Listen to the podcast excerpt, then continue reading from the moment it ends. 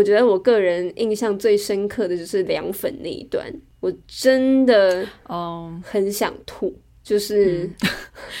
很可怕。我觉得整个我不知道他为什么但是非常击中我内心最害怕的一个部分。是因为他那个凉粉都没有消化完吗？也是其中担心消化不良我消化不是很好、啊、但很完整，所以的确是其中一部分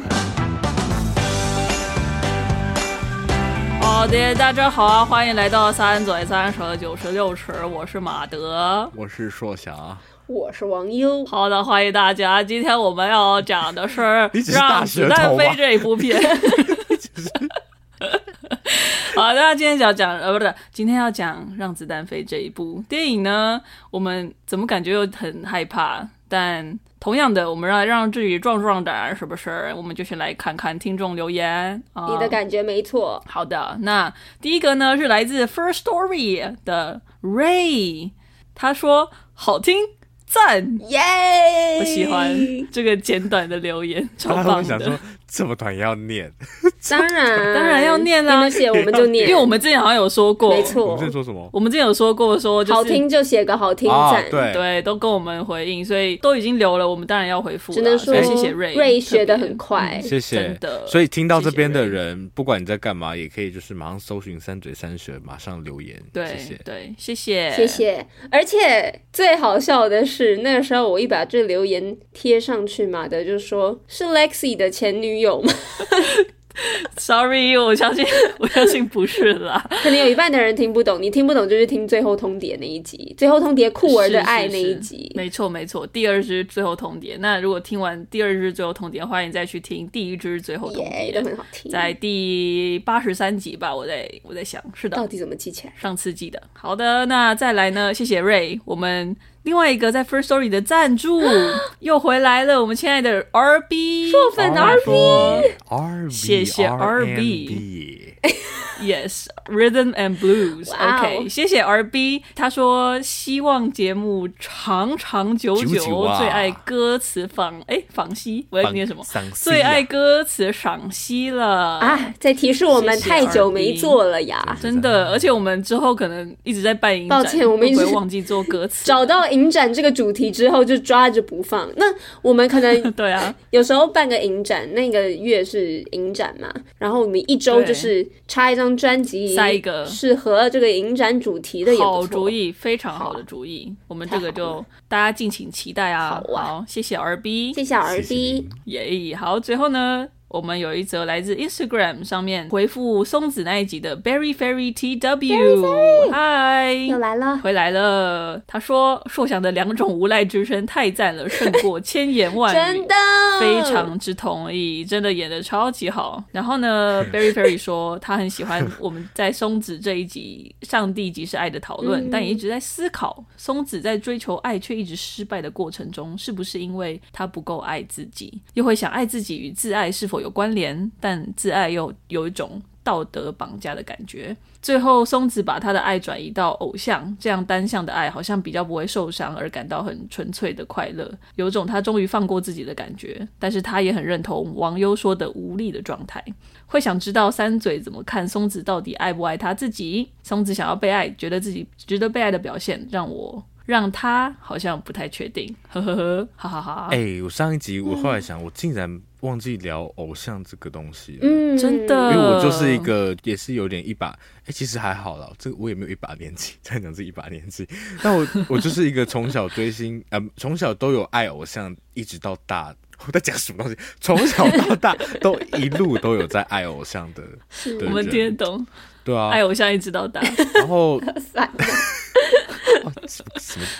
对，今天911，然后那个 SHE 在 Selina 的那个 podcast 合体很开心，这是 by the way，但反正真的是 by the way。因为大学的时候，大学有一小段时间我比较没有就是认真的爱什么样的偶像，我那时候也没有在听 K-pop， 然后中文圈也没有什么样的偶像，我就是有值得让我爱的。我这样讲会不会很危险？但是那个时候就是听到有人说，就是其实就是喜欢偶像的人啊，什么追星族其实就是很缺爱。爱，在现实生活中感觉不到爱，然后才会去那个就是喜欢偶像啊什么的，就是那个人跟你要就是八竿子打不着，你爱他干嘛的那种感觉。我那时候听到说，老实说我有一点点认同，因为我那个时候不在一个追星梦里面，我就觉得我觉得没有办法想象为什么有些人可以爱偶像爱成那样。但后来自己有点比较喜欢偶像之后，我觉得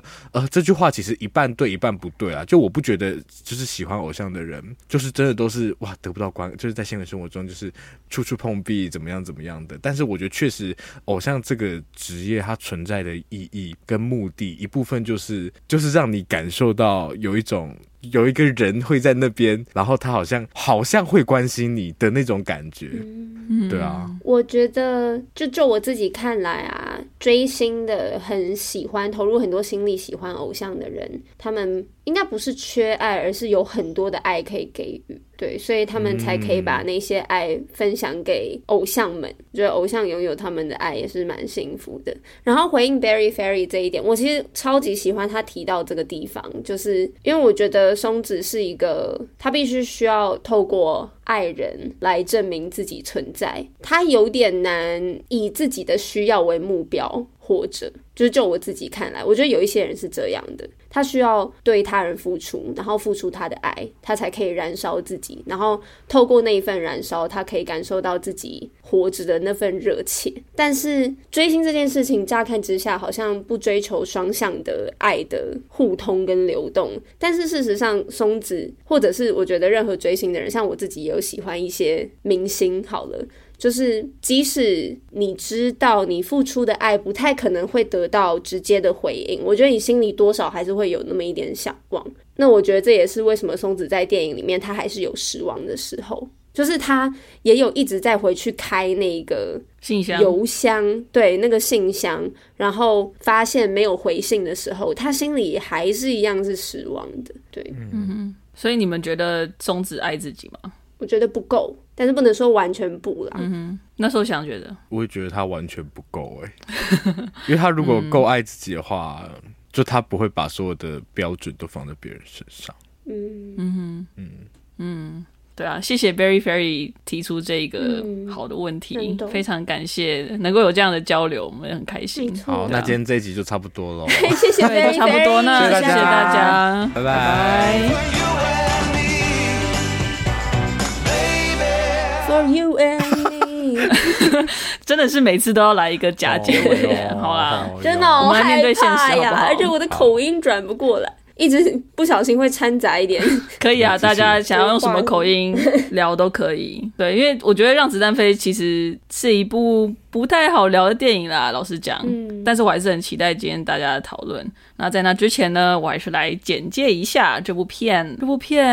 其实也不太好简介啦，因为其实还蛮复杂，但是讲一下开头好了。主角呢是姜文饰演的马匪张麻子，他有另外6个兄弟，老二三四五六七，一帮子7个人。那电影的一开始呢，葛优饰演的这位马邦德，他就是买了官，跟着他的老婆就是刘嘉玲饰演的这位老婆，与一位汤师爷坐着马拉车，然后吃着火锅要去当官，就却在这个路途中呢被张麻子一伙人劫车了。汤师爷就在这个劫难当中不幸身亡，但是张麻子发现这台车其实也没有钱嘛，那马邦德就为了保命，他就自己装成汤师爷，然后告诉张麻子说死掉的马邦德是要去鹅城当县长。于是呢，张麻子就决定自己冒充成这位马邦德，然后去鹅城当这位新的县长，就是透过县长一职好好赚一票。不过想不到他到了鹅城之后才发现当地的居民都是被一位土豪恶霸，也就是周润发演的这位黄四郎欺压，所以大家也都没有钱嘛。那来到这里之后呢，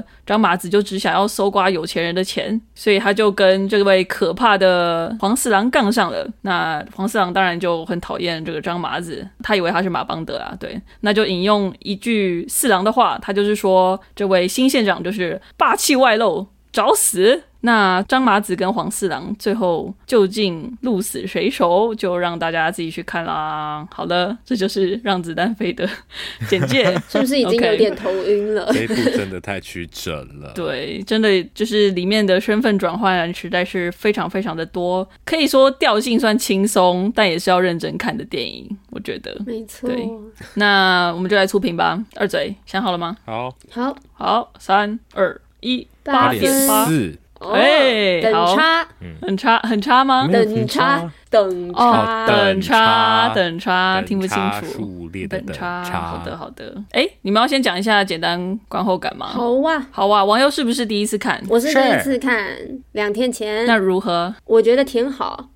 挺好的，挺好。我是喜欢的，只是分数好像没有办法冲那么高，可能还需要一点时间沉淀，说不定今天讨论完后会好一点。但有一大原因也是因为我觉得这部片也是偏 macho， 然后对，然后有一点累，因为大家都扯着嗓子在说话，就是头有点快爆炸了的感觉。对。所以、但是非常的有趣，然后只能说哇、我看了还是觉得啧啧称奇，就是整部能量都超高，每一个人能量都超高的。然后我个人是葛优的大粉丝，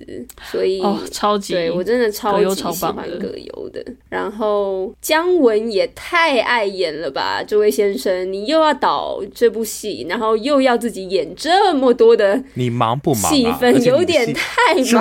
这么满，他就是主角。所以就蛮惊人的。我每次看到姜文就觉得哇，先生你放不下，他放不下哎，这样讲是不太好，但也是很佩服。对，听起来比较偏贬义的感觉。没有，我只是就是真的觉得很惊人，只是以就是想象他幕后要怎么工作这件事情，觉得太惊人了，太厉害，果然一定很有才华。对，真的耶，我完全没有办法想象他要怎么演这么那么重的戏，还要编导戏。对呀、怎么可能？对啊，超夸张。但是说真的，这个角色也真的是还蛮适合他的、是非常适合，我觉得很帅耶，超级适合。这一部的 casting 也非常的棒，真的，对啊，真的。所以我以前看了之后，我就对姜文印象超好的，太帅了，就是、而且。这部戏他的角色有就是侠义柔肠的感觉，就是对啊，他算是英雄啊，他算是某种英雄啊，是个英雄，是的。我说，如果是我的话，我是第二次看这部片了，那我只能说这部片啊，它的名场面太多了，导致你在重看的时候会觉得像在看迷因，像在看一连串的迷因这种感觉。他的名场面对啦，太经典了。对啊，然后我就在想说，到底为什么、怎么会可以诞生这么多名场面？好像我觉得有一部分就是因为网友刚刚讲的，他的每一个场景真的是完全不浪费，就是连能量都要开到全满，超级满，很觉得很高张的一部片。对啊，而且他的又有动作，然后又是喜剧，然后又有很多无论是政治讽喻或是什么样的一些潜元素在里面，好丰富哦。然后浮现在台词上，台词写的又很精炼，很舒畅。对啊，真的。我们开录之前，二嘴就一直在重演剧里面的桥段，然后一直重述里面的台词，因为就是听他们讲的，就是超过瘾的。真的，我觉得这部片的听我们讲吗？没有吧，看了才过瘾啦。听我们讲怎么会过瘾？我就说你们自己讲的很过瘾，我们自己讲的很过瘾，很自然。而且我前几天跟人家就是谈到这一部片，然后他就突然跟我说：“哎、欸，里面是不是有那个什么？”然后他就开始模仿，他模仿了3、4个之后，还说：“哦，我其实没有看过《让子弹飞》，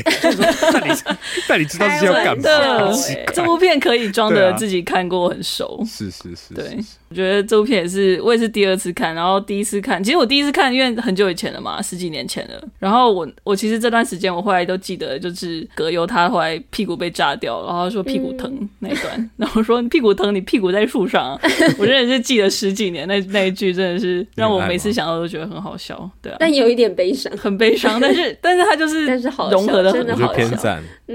对啊。那其实除了刚刚那一句屁股在树上之外，我其实另外一句记得最熟的就是让子弹飞一会儿，这个就是他的片头就有的一句嘛。那其实也跟它的片名是呼应的。那其实这部《让子弹飞》它电影是设定在1920年代北洋时期的中国南部，并且由3位角色担任故事支柱嘛，就像我前面讲到的，就是有葛优演的马邦德，然后他装成是汤师爷，还有马贼张麻子后来洗白成县长的姜文饰演的这个角色，以及其实跟皇帝一样大，然后还弄了个替身的黄四郎。那前面有提到说，我觉得这是一部要认真看的电影，那我觉得一部分也是因为它可以说是充满了各种隐喻吗？不只是我觉得它的片名，还有它片头就出现了刚刚提到那个马拉车，还有几乎所有的角色本身好像也都可以作为一种象征。所以就想问二嘴说，从历史的脉络或者是现代的观点这些角度来看的时候呢，你们会觉得片中的角色他们分别代表了不一定是谁，或者说什么样的势力或什么样的价值，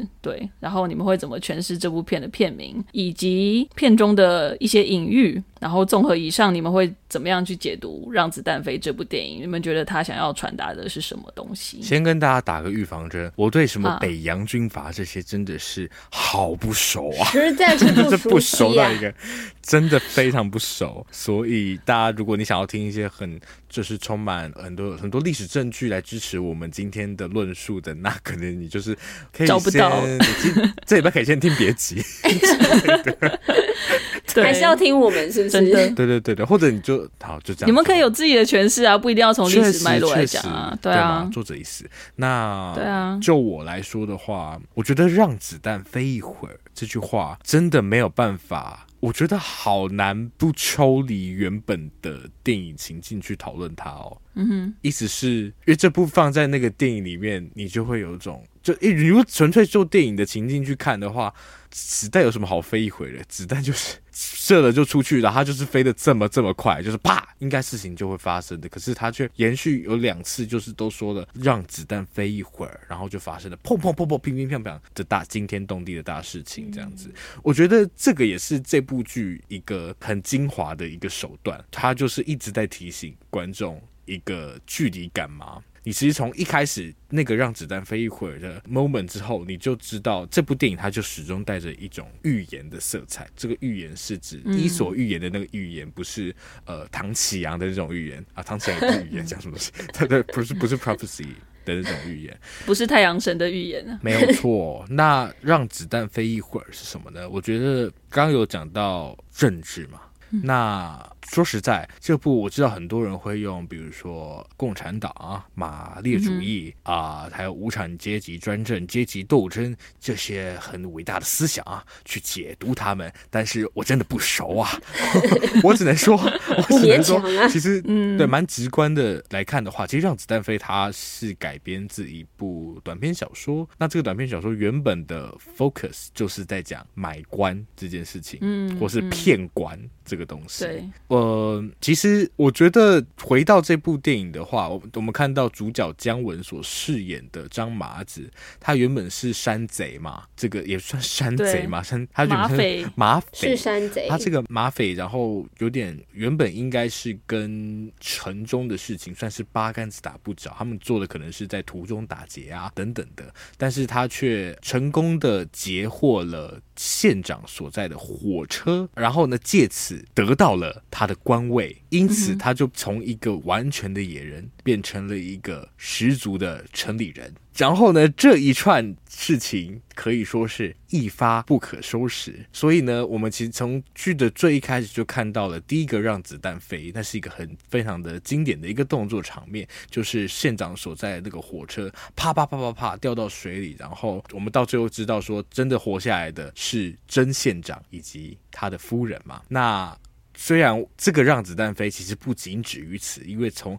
那个时间点开始，这一连串后面的事情都是因为那一场打劫而发生的。但是呢，你再往前推一点，为什么会有这一场打劫的发生呢？因为其实就是还是会应用到阶级斗争的概念啦。因为如果没有那个所谓的集权，电影中里面看到最经典的集权就是那个黄四郎他的那个碉堡嘛，他是一个就是完全攻不破的碉堡，除非你利用关系进去。那如果所以如果没有这一些，比方说地方的士绅，没有原本腐拜的那个县政府的话，如果都没有这些东西的话，就不会有那个所谓的这个打劫的发生。所以你如果扩一个很大尺度来看的话，这个让子弹飞其实就是一个，我觉得是一个不可逆的历史洪流。 那其实这个子弹呢，我觉得它一直在飞。那扣回这整个电影的脉络来看的话，这个子弹飞飞飞，它的镜头是什么呢？它的镜头是那个碉堡里的黄四爷，他被斗倒了。但是呢，这个好像被洗白成县长之后，又洗白，反复再洗白，已经变成纯白英雄的这个张麻子呢，他最后也散尽了所有，然后原本跟着他一起打拼的那些兄弟，就往这个上海，也就是浦东，也就是上海前去了。就是我觉得这设计真的很赞的，因为马队问到说这部片有什么隐喻，我觉得这个头尾的呼应，我第一次看的时候觉得哇，真是太绝了。虽然说实话我没有那么理解上海就是浦东是什么的意思，但是其实这部片从头到尾它的 focus 就是在这么小的一个县城里，对不对？然后最后这一行人就是抛弃的原本这个马匪的身份，因为其实为什么他们抛弃，因为就是上面的人被斗倒，那下面的人如果都是一样的话，就没有当匪的必要了。也就是说正邪其实是缺一不可的，也不是说正邪啦，应该是说上下吗？高低？对，上下，就是如果上面没这个集权不够扎实的话，下面就没有反抗，没有反动的必要嘛，对不对？所以呢，他们最后就是抛弃了所有，就是去到了上海，甚至连张麻子本身都跟着他们而去了。对我来说，这个更印证了这个让子弹飞是一个历史的洪流，因为就好像是这一切都过境之后，他们就放到下一个时代，就是他真正最后有成为一个所谓的英雄吗？好像也没有，就是时代好像没有保留给他这个英雄的光荣，就自己往下走了的感觉。或者是说英雄他可能只能在那个时代是英雄，而且那个时空就是在那个小小的地方而已。所以说想你指的那个子弹就会像是，应该是说有点像历史洪流，它会在走，我们只是在里头跟着走的。对，有点像我们就是在整个宇宙的时间开始之前，那个子弹就已经发射了。那些还没发生的，你就再等一会吧，就让子弹飞一会儿，他们总有一天都会发生的。就像可能在这部电影里面，对我来说就是那个阶级总有一天会被打破的。OK， 所以不会觉得人他是有去改变子弹方向的能力，反而是被子弹拉着走。这个突然变好大的一个问题啊！我想一下，我觉得你说，网友请说，因为我的看法可能我不知道这能不能跟马德的问题连接，但是我看完自己觉得，就是让子弹飞一会儿这件事情，就是有点像是刚刚讲到嘛，这个故事就有点像是在讲当权者把持权力跟资源，然后呢这个上下之分，底下的百姓苦不堪言，然后被人操控，对应他们的时代背景。然后张麻子变成是一个英雄，然后要求公平，翻转这个时代的不公。那他的行为我觉得就是像朝着时代开枪一样，那很多时候你朝着时代开的这一枪，他并没有办法立即见效，因为可能世上的恶太多了，但是你让子弹飞一会儿，等一下下，然后法网恢恢，终究公平正义可能会被伸张。因为到最后张麻子成功了嘛，张麻子费尽办法，千辛万苦的终于扳倒了四吗？他叫啥？黄四郎、黄鼠狼黄鼠狼哦，很适合。对，所以我觉得可能就我自己看来，我们是可以控制那个子弹的，因为我们是发射子弹的人。很有趣耶，两个完全不同的解读。我也在想我自己会怎么看这一句话，因为我觉得这跟我们可能晚一点要讨论到刚刚所想提到的结尾那个结尾我们会怎么诠释，我觉得跟我们怎么认知这一颗子弹到底是什么会蛮有关系的。对，那我们就片名我们就是可以留到晚一点点再做一次讨论。好，那片中角色的话，我觉得的确就是讲到时代造英雄或者甚至是时空嘛，我觉得讲到那个鹅城这个地方，就是特别限定是鹅城这个地方创造了像张麻子这样的英雄，我觉得这点也是其实把它扩大来看，每一个可以说每个不同文化吗或者是不同国家的英雄某一个程度也可以这样子去看待嘛，就是在他们自己的时空当下然后做出了某样的决定，所以成为了某一种英雄。所以的确就是这部片好像有人会有看到一个诠释是反共嘛，说它是一个反共意识，但我觉得如果撇除不管是电影设定的这个历史脉络，或者是说从2010年这个比较现代的角度的这个观点，甚至是那个小说原本创作的那个年代，因为也有人说那个小说其实是在批判是国民党政府嘛，因为讲到的是所想提到的买官的这件事情，对。那我觉得撇除这些，其实他的批判可能是针对集权主义，因为其实任何意识形态如果走到太极端或者是走向集权的时候，他其实怎么看其实是一样的，对啊。那我觉得在这之下其实就可以蛮轻易的去把这片中的那些角色套在这样的阶级或者是有这样阶级制度之下会产生出来的各式各样的人们，对。那对我来说其实我觉得蛮让人可以说不生唏嘘吗，其实是有一段是最后面就是张麻子要去反抗黄四郎的地方，我觉得那边然后不是所有人民都没有出来嘛，就是因为害怕，对。然后张麻子意识到说原来他们是只是想要看谁会赢，对。我觉得人民的不作为有时候是那个更让人难过的地方，我觉得也是很可以理解的。但是我是说其实改变为什么那么不容易，也是因为通常只会有少数的人站出来嘛，这也是我觉得他这部捕捉到一个蛮真实的地方，就是那个改动是一件很困难的事情，他不是说哦好像只要有人起义就所有人都会跟上来，可能要呐喊好几圈然后还是不会有人听得见的，真的好几圈，每次在想说这一次会不会有人出来，对。但我觉得那很真实，因为我觉得其实人不在那一个情况也不会知道自己会做出什么样的选择，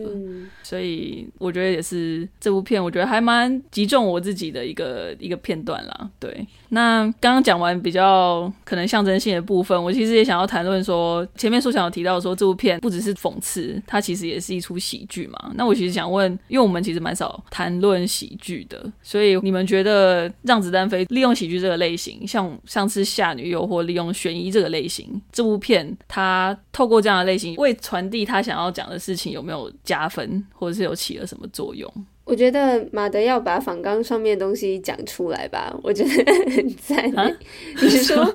喜剧的部分目前印象好像就是我和鬼跟月老，好笑吗？好笑吗？这两部有好笑吗？月老好笑吗？月老好笑吗？我觉得我和鬼还是有好笑的吧，有吧？比月老好笑啦，比月老好笑，对，所以对啊，所以让子弹飞算是我们第3部喜剧片，没错。马德旁边写了终于惊叹号惊叹号，很高兴我们终于有了喜剧片。我觉得喜剧这个部分首先就是搞笑这件事情，就是开玩笑这件事情，刚刚讲到嘛，这部片如果你要解释的话，它其实是有很多可以贴近政治现况的诠释空间，无论是哪一个时空，所以怎么样可能都会触碰到一些人敏感的神经，那就会稍稍的有些危险，所以如果真的讲到了什么真的点上，那就是好像在跟他们说我们不是认真的，你就当个玩笑当个笑话看吧，这样。然后再来就是我觉得这个搞笑当然最后可以延伸到一种可笑，就是会让我们看到这个现况竟然可以这么荒诞，那我们笑得出来，但是可能笑完之后会发现，笑着笑着就哭了，笑着笑着就哭了，到最后有一些地方真的有点笑不太出来，只会觉得非常的惊悚。我觉得我个人印象最深刻的就是凉粉那一段，我真的很想吐，就是很可怕。我觉得整个我不知道他为什么，但是非常击中我内心最害怕的一个部分，是因为他那个凉粉都没有消化完吗？也是其中担心消化不良，我消化不是很好，但很完整，所以的确是其中一部分。但第二个哭哭。第二个是就是你说真话，你竭尽全力的说真话，但是没有人愿意相信你，直到他们就是要逼到你开肠破肚，要你死，死了之后没有人在意这个真相，你会发现根本没有人在意，对，死了到底可不可惜，我觉得超级可怕，我看到我真的很想吐当场，就是很可怕啊，不只是因为视觉上，是心理上的那个恐惧，我觉得他处理的很惊人，很惊喜。真的插播一句，有一部片叫《谎言的烙印》，他讲的就是这个东西。我不能看，我听起来我就不能看。他讲的就是一个他没有做，但是别人都认为他有做的情景，哦，然后他整部片都是在那个处境当中。我不行，我不行，真的不行，我已经想到又要吐了。对，好想吐，很难受，真的。他应该用吐的，我这么一想，用吐的对不对？为什么不吹吐？吐的没有那个戏剧效果啦，或者用拉的。谢谢硕翔，用拉的结束这个话题，谢谢。用拉的，他应该说你等我一下，我明天拿给你。对，哦是那样拉的哦，我以为是从喉咙，不是啊，从那我错怪你了，不好意思，脑袋一直在想很惊悚的东西。我觉得喜剧啊，真的是一个好赞的东西，喜剧真的是可以把任何很生硬的东西让它变得更好入口，而且我觉得喜剧有个很重要的功能，就是它可以在把观点突出的同时不会让你觉得很反感，但不一定，说实话其实不一定，说教感，对，就是但我觉得它可以避免一些说教感，而且我觉得这一部的喜剧，因为其实喜剧还是分蛮多种啦，因为像芭比这一部我们那时候讨论，但其实很多人是会觉得它说教感太重嘛，但这一部的话，我觉得这一部又很，因为这一部虽然喜剧成分也多，然后你也看得出来他好像有一点点话想说，可是他又很隐晦，所以你好像不会有那种说教感，因为你其实根本也不确定他要讲什么。以后要做到这样，你要有点让人家不确定你在讲什么，这样才不会有说教感。但是你要让大家就是其实能大家讨论一番之后，其实可以大概接近你想要说什么。这个真的超级困难，超级难的。对啊，可是我觉得喜剧不管说教感重不重，它其实就首先有一个功能，它会先把你从理所当然的事情给拉出来，因为就像是就是很多的脱口秀也都是这个原理嘛，它把一个很日常的事情去就是无限上纲，然后让你都觉得说啊，对呀，这件事好荒谬哦，怎么会这样啊的那感觉。然后我觉得在这一部片里面一个很重要的技巧，就是刚刚网友其实也有提到那个其实网友马德都有提到那个重复这件事情。重复这件事虽然不一定都是喜剧效果，可是像在比如说像刚刚那个场景里面，就是他们一直反复在那边绕嘛，然后一开始让你想说是坏掉吗？我的 Netflix 是有坏掉，然后到后面那个但到最后面那个人名出来的时候，这前面堆叠的每一次重复就会张力就会更强。那其实，在喜剧上，我觉得也是，因为像这部，比如像我们刚刚在开场前有在模仿那个，就是你给我说说什么是惊喜，什么惊喜就是惊喜，就是那一整段，就是我觉得这一部片充满了很多这种听君一席话，如听一席话。这种场面就是那个重复会让你从那个哇很顺的那个台词 flow 就是被拉出来，想说他们到底在讲什么，然后才发现说哇这件事情好真是有够荒谬的。所以我觉得喜剧真的是在这部是一个非常非常重要的调节剂，尤其是比如说那个我们刚刚有讲到那个8岁小孩，那个如果他真的让一个小孩在那边的话，那一幕我就不会有那么多人记得可是就是那个8岁就会让你觉得哦这群人到底在干嘛，一个长得像一个阿伯的8岁小孩，对啊，我8岁是，所以你说这个8岁，我觉得这个调剂很重要，而且我记得这一部他一开始是一个但是是比较后端行销，可是他其实是一个贺岁档的片，所以这个操作我觉得也很重要，对啊，因为你真的要让那些没有要那么认真思考的人也看得下去，就是我觉得其实导演真的还是有各种不同的选择啦。你可以因为像又回到芭比，但芭比那种讲法，我自己觉得对他想要讲的那个受众，我会觉得是蛮多点都有做到位的，可是一定还是很多人觉得说他其实谈得很浅，但我觉得这就是受众设定的问题，其实也没有说谁对谁错，对啊。我这样听你们讲我觉得很有趣耶，因为其实我觉得真的让子弹飞你真的可以把它完全看作一个喜剧，动作喜剧就好了，它就完全不用用政治讽刺的那个层面。因为我觉得其实甚至比如说一个外国人在看这部片，他可能没有想要了解，或者是因为他没有办法了解中国文化的话或者中国历史的话，他就会觉得这其实就是一部中国的西部片某个程度来讲、啊、是耶，对，所以他可能就会觉得，可是他说不定也没办法真的完全懂每一个笑点，但是他可能对他来说就是一个很好笑的对中国西部片、欸、就像我有注意到这部在比较华语地区跟比如说 Letterboxd 上面的评价就不太一样我觉得绝对会，因为其实它里面的对白我们刚刚有讲，一直提到说它对白写的很精彩嘛、很多很难翻译啊你说真的太难、啊、而且那个谐音到底要怎么翻，所以我觉得很珍贵的地方就是那个语言的特殊性、还有文化的特殊性，其实有时候我会觉得蛮开心自己是懂中文的，真的、对，真的、你想那个沙四郎那一段要怎么翻，那一段枪在手跟我走、突然好想看英文字幕、几个字而已英文字幕这是要翻多长對、要多长，因为像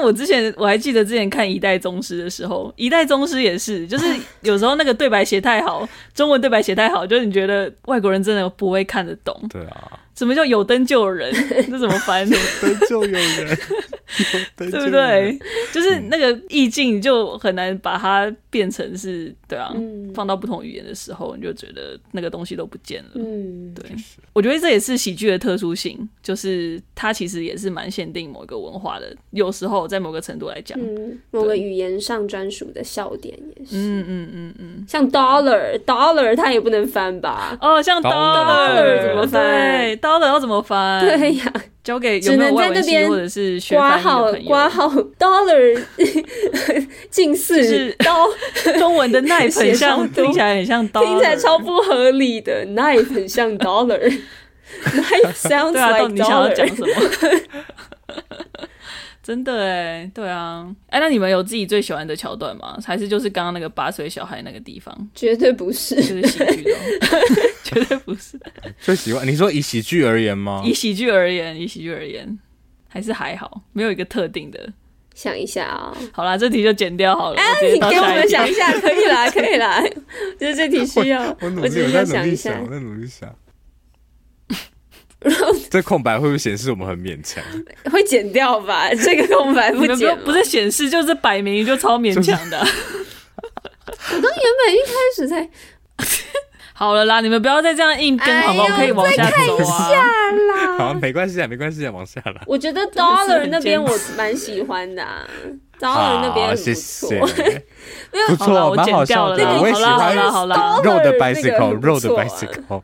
肉的 bicycle。好啦，好啦，谢谢二嘴，真的是在交考卷的感觉。对啊，到手交卷随便写个答案。我想到了，吹口哨，然后吹那个大哥死了的那个地方，很好笑，这个超莫名的，超好笑。你给我把大哥吹死了，大哥吹死了。OK， 好，给过， yes. 给过。好，也欢迎听众，如果刚刚这段会留下来的话，吹口哨真的蛮好笑的，欢迎听众跟我们分享你自己最喜欢的。我现在回想，我觉得吹口哨真的蛮好笑的。好啦，那我们就来讨论那个一个也算是结尾的地方吧。其实就是到最后面，后来有看电影的听众就会知道，后来就是葛优这个角色马邦德他就被炸死了嘛，就是他的屁股飞到树上了。对，然后那个姜文演的张麻子他就有说真的没了，假的也没了。那其实听刚刚简介那一段就会知道说，这三个角色之间都互相骗来骗去嘛，然后身份也是不断的转换，然后那个角色扮演其实可以说是比《夏女的诱惑》更加复杂还有烧脑，就到头来其实真的会搞不清楚究竟什么是真什么是假了。所以葛优饰演那个马邦德就是真正马邦德，他在死之前他有对张麻子说他其实还骗了他2件事情，却来不及坦诚究竟是什么事，就咽下了最后一口气。对，然后还有硕翔刚刚有提到的结尾马拉车传出的那个浦东就是上海，上海就是浦东，然后在那个车尾好像有一个非常模糊不清，看起来有点像是死掉的黄四郎，好像又有的时候有点像马邦德，就是真的看不清楚，但是穿着白西装的一个身影，张麻子也是看了这个身影才追了过去嘛。对，所以就想问二嘴说，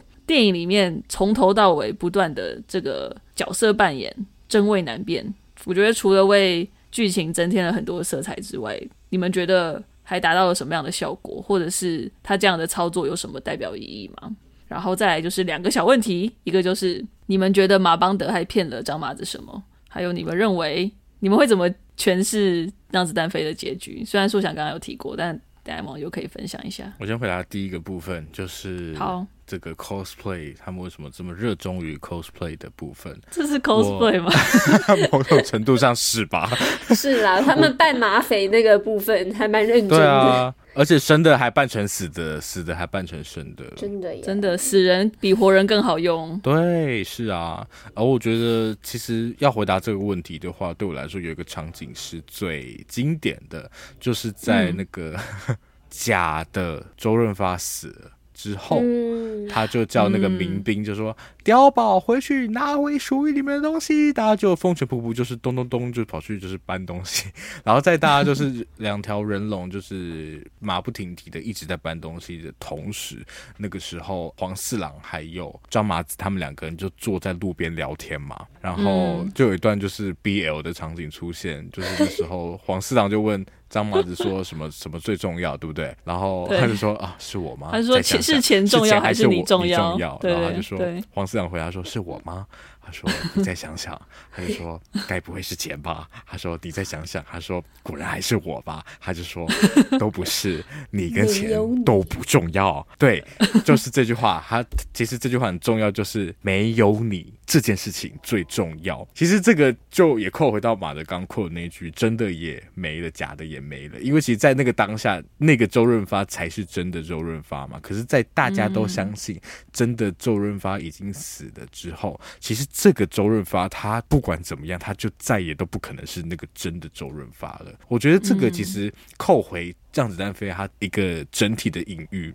其实就是在讲说阶级这个东西它就是一个脚本，也就是说不没有人生下来就是说哦，我这辈子就是只能当什么。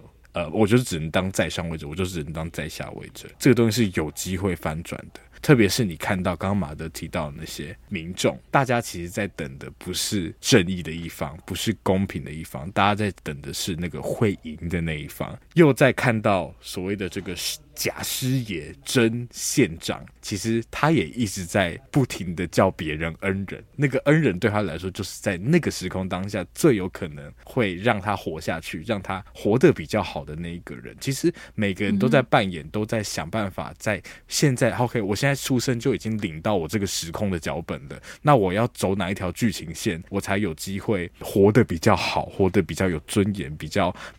值得活一点。其实这个角色扮演在这部剧的意义，我觉得是这样。从那个阶级就是脚本那一句，我就觉得我后面要闭嘴，太夸张，请说话。我不说了，这直接就不讲。你是开口就说你要闭嘴是吗？好，那我有一个小提问，所以这个脚本硕翔的意思是说，认为阶级是可以被反转的吗？是指说脚本这件事情只是一个参考的东西？哦，我懂你意思，还是说它是一个一定要走的路？我刚刚讲到这句的时候，有点觉得感觉这是一个我刚刚这陈述方式有点问题。但讲说阶级可以被反转，我其实要强调不是这个，我比较想要讲的是，好像会扣到我前面对让子弹飞的诠释，就是我们生下来那个子弹早就已经在飞了，所以有些事情还没发生，只是因为那个子弹还没飞到那个地方，那也可能你到你死之前那个子弹都不会飞到那个所在。这其实是个相对悲观的诠释，对不对？相较于已经决定了嘛，对啊，相较于就是我们可以让子弹飞，就是网友刚刚所说的关于时代的吹哨者这个部分，对不对？我比较想要讲的是，我觉得无论是周润发，无论是江他叫姜文吗？他叫姜文是姜文，讲一下觉得很奇怪。怎么是姜蓉啊？对，无论是姜文，无论是周润发，其实啊，时代就是会有那样的一个人啊，那个人不管是谁啊，你懂我意思吗？他就只是、就是这个脚本里面，他就是有这个那个剧本嘛。对，都大家都是演员，然后我们就是每个人一个萝卜一个坑，要把这个剧本里面那些角色给领完的感觉。嗯，对啊。哇，真的是一个蛮悲观的想法，对不对？啊，是蛮悲观的，对，是蛮悲观的。就是说，这个脚本已经在了，那你可能就刚好会被分到这个脚本里面的某一个角色。嗯，就是说，这个阶级制度可能会一直都在，那你可能就是被分配到底下的人民，那另外一个人可能是被分配到住碉堡的富翁之类的。或者，我觉得也可以说是，其实故事有不同的章节，但我刚刚的这个诠释跟阶级最终会不会被颠覆是不冲突的，但它可能就是另一个章节、下一个章节的故事了。懂，就是可能这个脚本到后来不会有阶级的存在。嗯，对，但只能先演下去啊。是，没错的。演下去，好有趣哦。那网友你觉得？我回应一下真假这个部分好了。我觉得刚刚受想讲到的是一个纵观时代大局，就是可能在一个比较大的尺度上来看这部电影背后的寓意。那我就是看小小的一个部分，从这个电影当中学到一个生存的技巧好了。是什么？请分享。对，就是以假乱真这个部分嘛。我觉得想要提一下，有一段就是黄四郎他们找到了一张海报吗，就是类似那种公告，然后上面是葛优的脸，然后写了他的名字，写了他的那个马叉叉马邦德三个大字，然后发现说马邦德长这样嘛，所以他就跟他们对峙了嘛。然后那个时候他们就是很有趣的地方，他说这照片是你吗？是我，是吗？是，那时候我还很瘦。这个地方我觉得蛮好笑。然后他们就一直在说这不是你，他不是我，不是，然后就是一直是不是的讲。然后后来他们就说，我说这不是我，他们说这就是你，我说他不是我，他们说这就是你，没办法，我就把它贴在这儿了。究竟谁是谁这件事情，就是真假这件事情，就像我们刚刚提到的凉粉一样，真相到底是什么？不是真相是什么就是什么。到底在讲什么？很像刚刚讲的那一段话。但我学到的技巧是这样，后来他们就把真相说出来了，但是有保留的揭露，就是我觉得他们也是说谎啦。对，他们也是说谎，但是呢，必须要让那个人相信说你原先有说谎，你把你原先说谎的地方坦诚了，他们才会相信你是真实的。所以我觉得最难分辨的真假就是真当中带一点假，对，或是假当中带一点真。是，我觉得这个是马县长特别厉害的一件事情，也是为什么那两个谎言对我来说，我目前只看过一次，我分辨不出来他还说了哪些谎，对，还想不到。这个是这集真的好难哦，我也觉得好难，我完全想不懂，看会问出来什么东西。我有看到有人说那个谎是在刘嘉玲身上，是刘嘉玲吗？有，对，刘嘉玲就是县长夫人身上，但也有另外一个可能在后来那个女性是叫什么名字？花姐。哦，对，在花姐的部分，所以一个是在刘嘉玲，一个在花姐。我觉得花姐也超有趣的，怎么说？她背后的寓意我实在就是一直想不太清楚。说想刚刚在学花姐比一个枪指自己跟枪指别人的姿势。花姐是姜文的妻子，就是那个饰演的是的，非常美。我觉得的确花姐这个角色还蛮难摸透的，因为你分不太清楚他到底是忠于谁嘛，想干嘛？对，他到底想干嘛？然后其实就是受想刚刚演的那个指自己指别人，就蛮清楚的表示这件事，就是你到底想干嘛？对不对？这个行为就指自己跟指别人同时做这件事情，的确对，很冲突，所以就没有人知道他想要做什么。对，但是当然有一个，我有看过一个说法是，因为片中有提到那个姜文他的那个角色张麻子，他其实原本叫张牧之嘛，然后他其实原本是蔡锷将军的手下。那其实电影中有一直把花姐跟小凤仙比在一起。对，那小凤仙其实就是曾经有帮过蔡锷逃走的一位名妓，如果从这个角度来看，他好像是比较正面的一方，但是我觉得其实到最后面还是蛮看不太透的，真的看不出来、欸、看不太透。我自己看不太透的点是因为他从一开始就是他一进城之前他就有跟花姐相望、嗯、对，就是姜文对不对，对，许久，然后到最后也是有那个相望、嗯、就是他很心系着他，对，是真的真的。嗯，哎、欸，那网友你觉得让子弹飞的结局是什么？就你会怎么解读？让我很难解读的地方就是因为我不了解花姐，我解不开花姐这个结，然后她让我太卡住了。嗯嗯，可能是想表达中就有个遗憾嘛，我不知道、哦、就是你说因为张麻子心系着花姐的关系吗？嗯，因为她遗憾的部分她最后惆怅的比例让我觉得太重了。嗯，就是虽然我刚刚解读的好像是我们是持枪的人，我们有机会可能时间等久一点的话看得到时代的改变，但是可能你在改革大时代的部分成功了，但是必定得牺牲掉你个人的一些小追求。嗯，哇、哦、我们三个人会有蛮不一样的看法耶，我觉得很棒。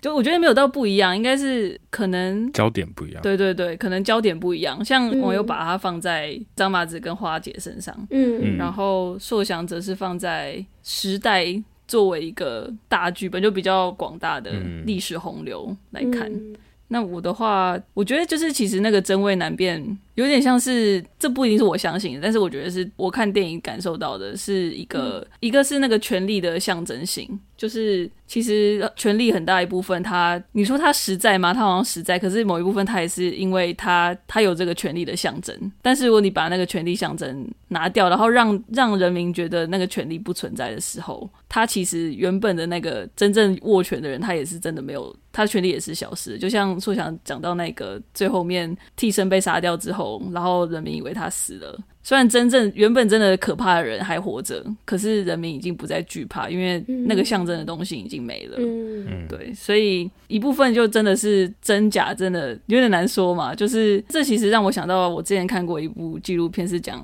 菲律宾的一个前总统夫人，然后她曾经讲过一句话，就是她说 Perception is more important than truth， 还是说 it's more real than truth。 我觉得这可以扣回网友讲到的到底什么是真相，就是其实片中一直讲到，就是好像足够的人相信这个是真的它就会是真的，那足够的人相信它已经是假的那它就是假的了。那刚刚讲到 perception is more real than truth， 其实就是那个观感会比所谓真相还要真实，因为只要人民认定的是真的就会是真的。那我觉得这也是这里面真伪难辨蛮有趣的嘛，就是你好像只要有一个什么样的外衣，然后只要能够说服足够的人，你就会变得是真的东西、嗯、但是我觉得在这个反面也是说其实那个角色都会是流通的，就是有一个死了另外一个会去提他、嗯、可能就像硕翔提到那个一个萝卜一个坑，就是这演员不能演了就换一个人演，对对，都会有另外一个人去、嗯、所以其实我觉得我看结尾的地方，张麻子他的小弟们都离他而去，然后要往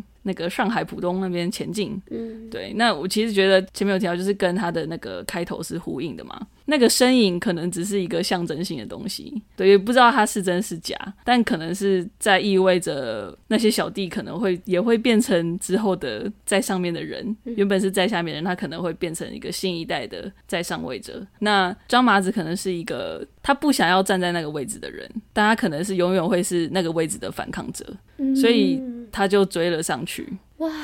嗯嗯，哇，我觉得蛮好玩，就是真的让子弹飞还有蛮多，我觉得各个解释都好合理哦。嗯，对啊，那其实我真的也不知道马邦德他还骗了张麻子什么，所以如果就是有听众知道的话，或者是可以做更深入，可能是县长夫人或者是花姐的这个解读，也欢迎跟我们分享。对啊，那我们今天就到这边咯。 OK， 那如果喜欢今天节目的话，欢迎到 Apple Podcast给我们5星评价，听说就是有比较多人给5星评价，那个排名会上去，就是大家可以实验看看，我也不知道是真的还是假的、哦、我觉得实验一下，我觉得实验看看再说嘛。对啊对啊，而且按一下、欸、甚至有另外一个说法是，就是那个订阅也有差，所以你可以就是先取消再重新订阅、哦、我不知道是真的讲，我只是有一天某一天突然看到，我不知道，我不觉得 Apple 的演算法有这么的不先进，但是反正就是鼓励大家去尝试看看啦，好不好？对不起 OK， 然后也欢迎大家可以到 Instagram Facebook 搜寻353966池。那今天节目到这边，拜拜拜拜，让子弹飞一会儿，好赞